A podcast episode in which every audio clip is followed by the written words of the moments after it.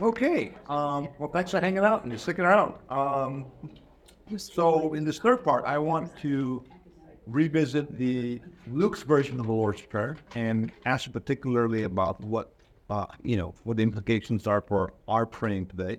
And I think you know, as I've heard in a couple tables I've been at, but also I'm sure in others of your tables as well, uh, you know, our sort of more scripturally oriented exploration this first few moments has been really is quite focused, right? It's really looked at two books, Luke and Acts. And in fact, as I think you also know, I mean, it's been hardly, we barely scratched the surface, even in these two books about prayer, both what is explicitly stated there, as well as maybe understanding the dynamics of uh, what goes into that as well. And again, I mean, if we really wanted to get a, you know, sort of a, a, a more in-depth engagement or understanding of Jesus praying, we'd really do some comparative look at what Mark and Matthew say about prayer, compare that with Luke, and then John has his own agenda about how he describes Jesus, especially the relationship to the Father, that will add a whole bunch of other uh, perspectives and dynamics into the conversation. And then, of course, you've got the rest of the New Testament, and then you've got six, what, no, uh, 39 other books in that other testament that we would have be able to spend lots and lots of time on in terms of exploring So, of course, we're not doing trying any of that. We're just being quite uh, narrowly focused. But I think focus is helpful. We have a limited amount of time, uh, and you have the rest of your lives to read the Bible. So, God bless you as go on. But for our next few moments, I want to really ask the question: Well, what about our praying today? Uh, and and what about our praying in light of what Luke says? So remember now, if you're a first century Christian, it's it's unlikely that you would be reading, you know, four gospels. It's unlikely that you might be reading. Period. Things were read to you, by and large, right? And um, and so you might have one one gospel maybe in in in your congregation by the end of the first century. And as far as you're concerned, this apostolic word in this gospel was God's, in some way, God's way of speaking to us, right? And idea of uh, canonical authority of the New Testament Gospels at that time is, you know, fairly fairly minimal. But again, the sense would be that if, if you were, you know, part of the community or who, you know, part of the Theophilus household, let's put it that way, right? That all you needed to know about Jesus was right there. Whatever, Mark, Matthew, what are those, you know? Um, this account was a valid account. In fact, this good doctor had done his research and told us all about it. And so, um, you know, how do we understand this? And so, kind of pretending like we're, you know, first 21st century Lucan Christians, at least for tonight, for the next few moments, right? Um, what, what about if we prayed the prayer that Luke says Jesus taught us to pray? Father, hallowed be your name, right?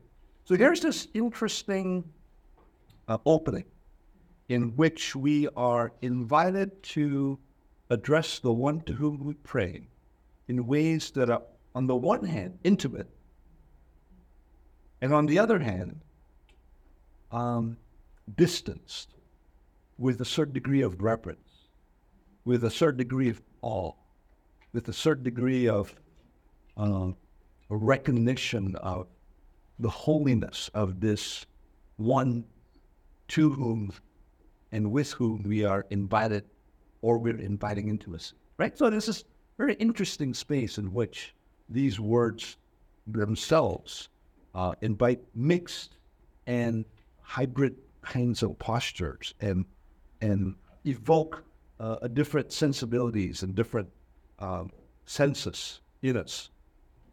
Uh, on the one hand, acknowledging closeness. On the other hand, honoring again, right? Uh, we're, we're, we're walking this fine line here with regard to these words. And it also invites us to think about how, yeah, um, it, it invites us to think about, on the one hand, uh, our earthly fathers, and invites us to think about our earthly fathers in relationship to our Heavenly Father. And of course, that brings up all kinds of now potentially interesting and maybe even troubling dynamics. Because maybe for many of us, or maybe for most of us here in this room, we've had caring and wonderful and loving earthly fathers.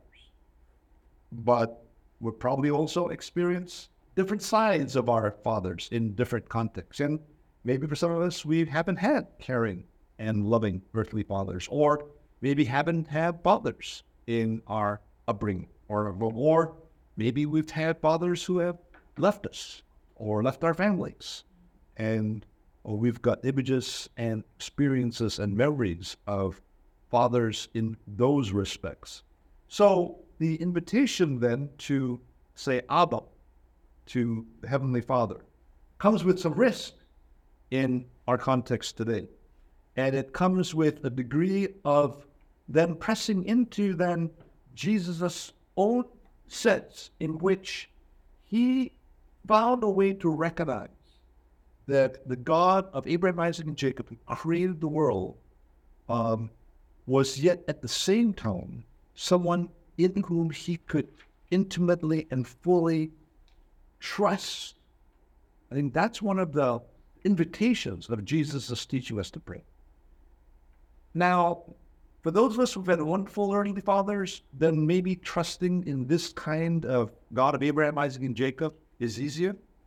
For those of us who haven't had warm and caring earthly fathers, then extending ourselves into this kind of trust and having confidence that that this kind of God, the world, who holds the world in his hands, will will, if you will, uh, reassure that trust, right? Will secure us amidst the fragilities, the vulnerabilities of life. So think about all the things that life could throw our way. The invitation to pray, Father, hallowed be your name, is also an invitation to trust the God of this life and the God of this kind of world. A world that has hurricanes and tornadoes and earthquakes that sometimes do good things, like three apostles when they're singing at midnight, but other times not so good things. Right? So, so the invitation to trust in this kind of God is to trust that the God of this kind of world is nevertheless the one who can embrace us. Right? So it's it's a it's a risk, isn't it? It's a risk, isn't it? You know, if we've got wonderful human relationships, we might learn how to trust our parents, our spouses, our children, etc., etc., etc., right? Trust isn't easily generated. So you can imagine, and again, this I think Jesus' invitation. The trust that he invites us to step into obviously has to be one also that we are willing to risk to cultivate. Remember I said earlier, right?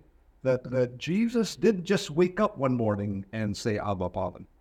At least I think the way in which we read Luke's account, right?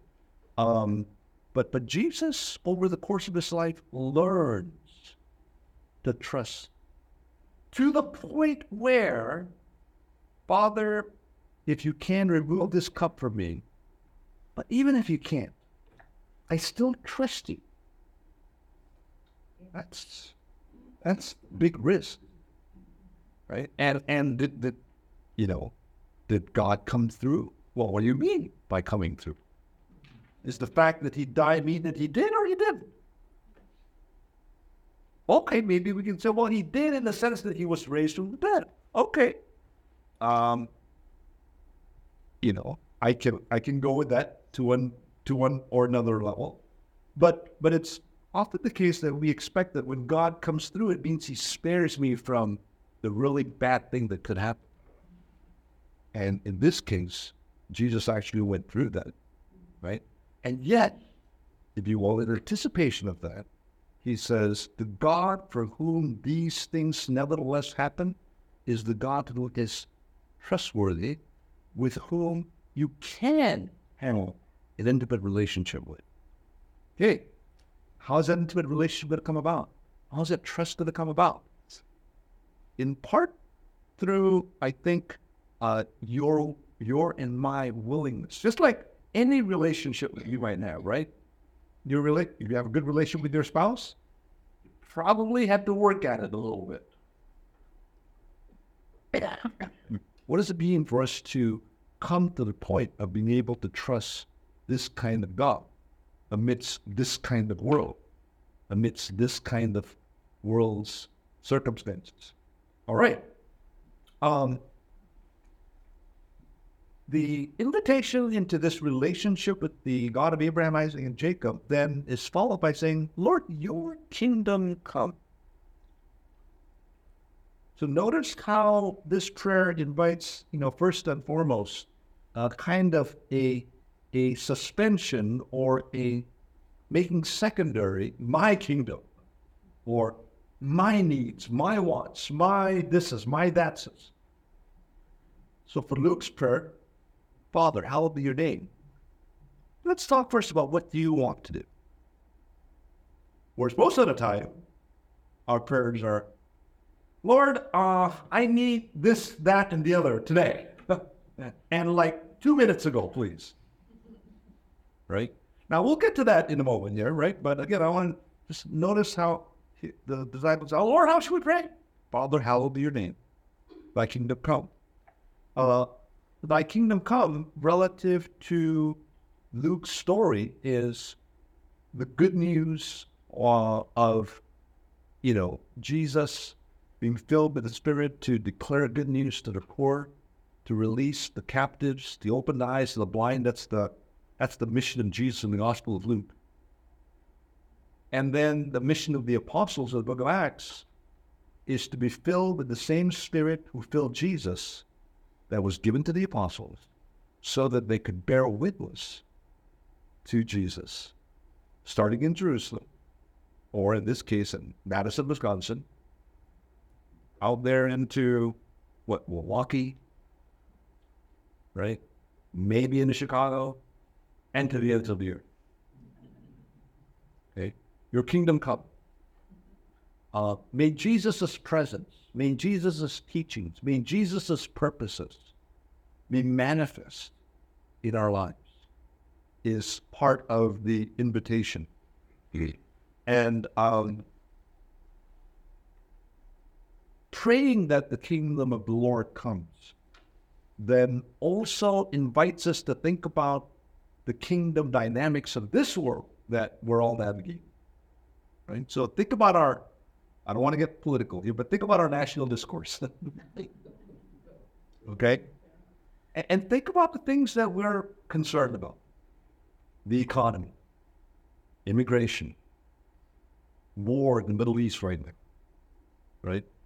Uh, think about the ways in which um, our lives in this world are dominated by the kingdoms of this world. What does it mean for us to pray, Lord, your kingdom come? amidst the kingdoms of this world and the struggles that the kingdoms of this world have, right? Um, all of our intra inter kingdom struggles uh, are exacerbated or or etc. by intra kingdom struggles, our struggles within this country. It's also so. Um, how how does the prayer for Lord Your Kingdom and, and the prayer Lord Your Kingdom come invites us to attend to what God wants to do in this world, in all of its complexity. How do we pray for the good news of the gospel and its impact on, on the realities of this world that our lives have to navigate? And uh, finally, how is the, giving and the arrival of the Holy Spirit related to God, the coming of God's way? And how might this rate of the Spirit in our lives uh, be the ongoing answer of God to this segment of the prayer? Uh, I'm intrigued also by how, in the first chapter of the book of Acts, uh, after um, Jesus had spent 40 days with the apostles and had taught them about um, the kingdom of God further, at the very end, before his ascension, remember the apostles came up to him And he said, Lord, at this time, are you going to restore the kingdom to Israel? Right? And of course, there's a lot of historic, it's very, there's a bit of historicity behind that question about imperial Rome and the governance of places like Palestine and, and Judea and so on and so forth. And um, obviously, this question of the apostles was part of a long history, hundreds of years of history of Israel, first under Persia, and then under Assyria, I mean, sorry, first under Assyria, and then under uh, Babylon and Persia, and then Greece, and then Rome. It seems like one after another kingdom ruling over Judea. Lord, aren't you at this time going to restore all this talk about God's kingdom? Well, when is the kingdom of God going to kick out the Romans? And of course, Jesus answered that question very, very directly, right? Go and wait and pray, right? And you shall receive power after the Spirit comes upon you, and you shall be my witnesses.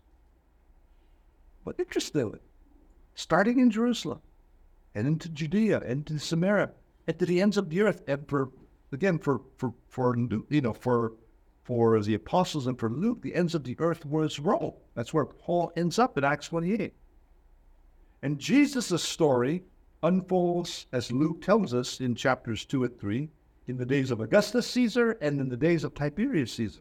Luke is fully alert to how this Jesus story and the story of what happens with Jesus' disciples unfolds in this particular political context of the first century Mediterranean world. And so, in some respects, you might say, Jesus' answer to the question, Are you going to restore the kingdom of Israel? was, Don't think about that. Here's the Holy Spirit, go start preaching. That might be one valid response uh, or interpretation of Jesus' response. But another interpretation of Jesus' response could also be something like, Yes, I am going to restore the kingdom to Israel, and I'm going to do it by filling you with the Holy Spirit and the things that you do are going to be part of that response, part of that restoration, part of that renewal of Israel first and foremost, but also of Gentiles, starting in Jerusalem. It said, you, see how many there's a couple different ways here to sort of hear Jesus' answer. And I think it's consistent with Jesus' instructing the disciples pray this way Father, hallowed be your name, your kingdom come. And finally, now that we pray for the world, for the Middle East, for Ukraine, DC, Chicago, etc. Okay, give us this narrative. Consistent with um, um, trusting in the God of Abraham, Isaac, and Jacob, the creator of the world, to be the one who intimately accompanies us, in whom we trust and trust ourselves. Consistent with that sentiment, then, is also the invitation to pray, give us this day our daily bread. Not in the sense that it alleviates you and I from the responsibilities of planting and harvesting and so on, the bread that we might eat, but in the sense of also recognizing our dependency upon the God of Abraham, Isaac, and Jacob, the God who created the world and all things in it, to be the one on whom we depend, through whom we are enabled, and by whom we secure our sustenance from moment to moment and from day to day. This apostolic training, therefore, expresses on the one hand, a dependence on God. On the other hand, then leads us to dependence, right? I mean, our inclinations, raised as we are at this time of the world, in this context of North America and uh, all of the privileges and the blessings that many, if not most of us, have, um, the ways in which we recognize how we are blessed, and so on and so forth, leads us to take responsibility for ourselves, not depend on one another. Go, go get our you know, whatever it is that we feel um, we're, we, you know, we want to or, or are called to do. Depending upon God is a posture that has to be cultivated. And in that respect, prayers like this help us to cultivate that posture of dependence, right? Um, uh, so on the one hand, it could express. So when we when we instinctively cry out, "Lord, help," we recognize at that moment that cry reflects the fact that we are not in control of this situation. That's an instinctive response. And those happen to us here and there periodically, right?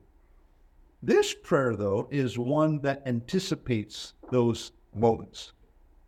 This prayer was one that, that cultivates a sense of ongoing recognition that from moment to moment, and even the most mundane things like meals that we eat, that we do say grace for, right, reflects that ongoing sense in which we want to recognize our dependence, our reliance on God, and then cultivate that posture of depending and relying on God, right? So, so think about the, this prayer not simply as the content of what we ought to do, but the ways it invites us to shape ourselves and how we go around in our in our world, in our lives, uh, in our day to day.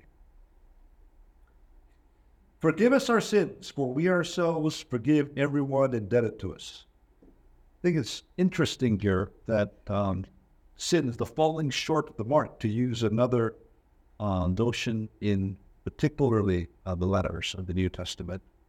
Uh, the language for sin and the language for debts, which are a bit more economically uh, used in relationship to our, economics, these are brought together here in, in this trip, right? Forgiving us, the forgiveness of our sins, on the forgiveness of our falling short of the mark, is in part related also to our indebtedness, what we owe to God, and also what we owe to one another. Right? In a world of what I call late finance capitalism, we owe lots. We live as perpetual debtors in some respects. Okay? What does it mean for us to forgive one another in those contexts? I think that the uh, the first disciples of Jesus had an inkling of what this might have meant when, as they were filled with the Spirit, it tells us that they collected to, uh, the things that they had, sold what they had, in order to make provision for everyone else or everyone so that none had need. So there's a way in which they, they lived out this understanding of receiving forgiveness for sins and debts in relationship to God and then in relationship to each other. And so, in, in that respect, I would then say that the sense of economic indebtedness, while not absent from this prayer, is actually uh, emphasizes how important it is that uh, our relationships are full.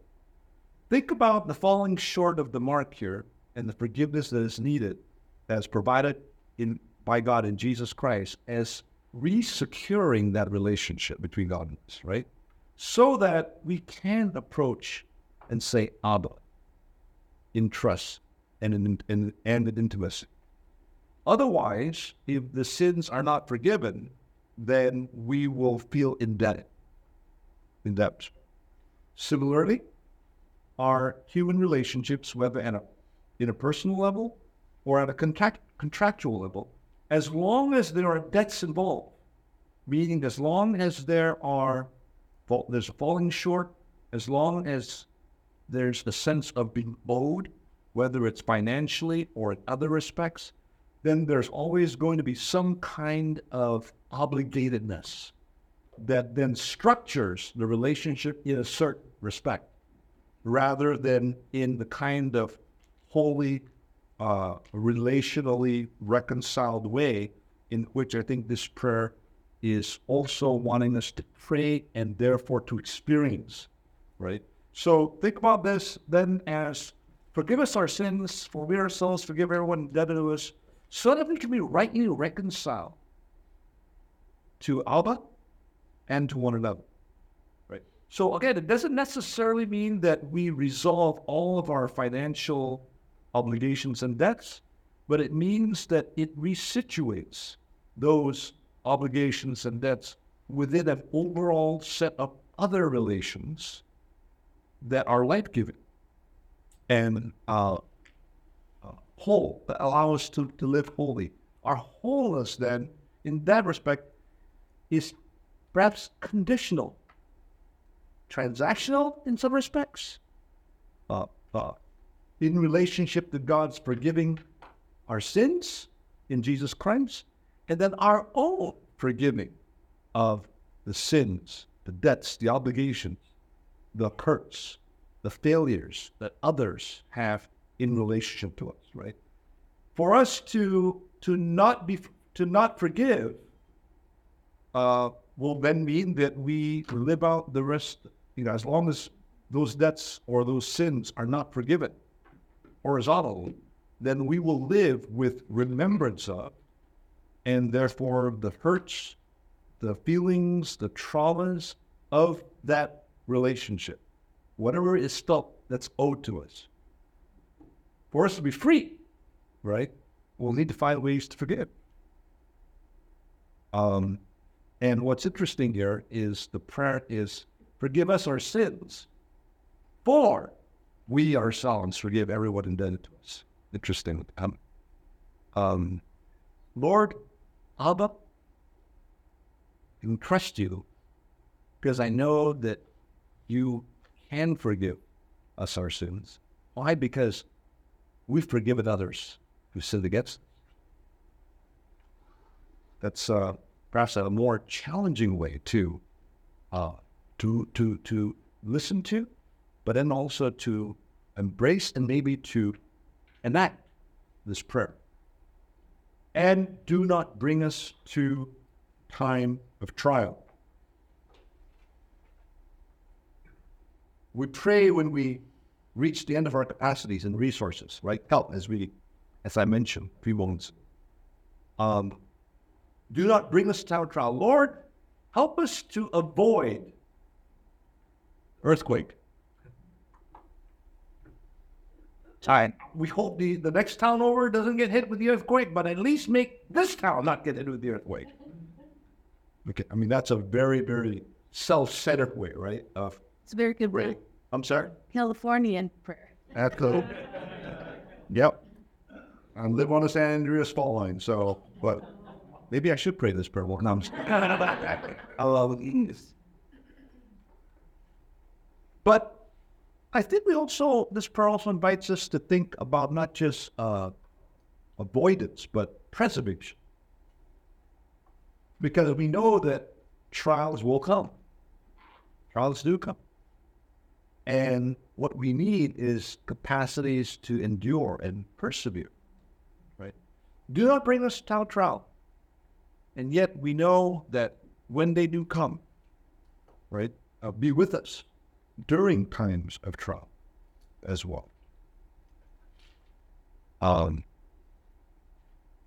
can we persevere through life's trials with the accompaniment of the Father's Spirit and the prayers of the Son? So again, think of how Jesus, again, as I sh- we talked about at the very beginning, uh, regularly prayed for his disciples. And of course, other parts of the New Testament speak about Jesus as our intercessor, one who prays for us. Okay? Um, and so, do not bring us, Lord, Father, Abba, the time of trial. When times of trials come, sustain us by your Spirit through those times so that we can endure. And it may well be that at some points in every one of our lives, we will no longer endure. And then at those moments, Father, perhaps we may be in a position to also say, because we've been habituated ourselves into that dependence, into your hands, we commit our spirit as our final prayer. So we've talked a little bit about the hows, the whys, and the whats of this mysterious thing we call prayer.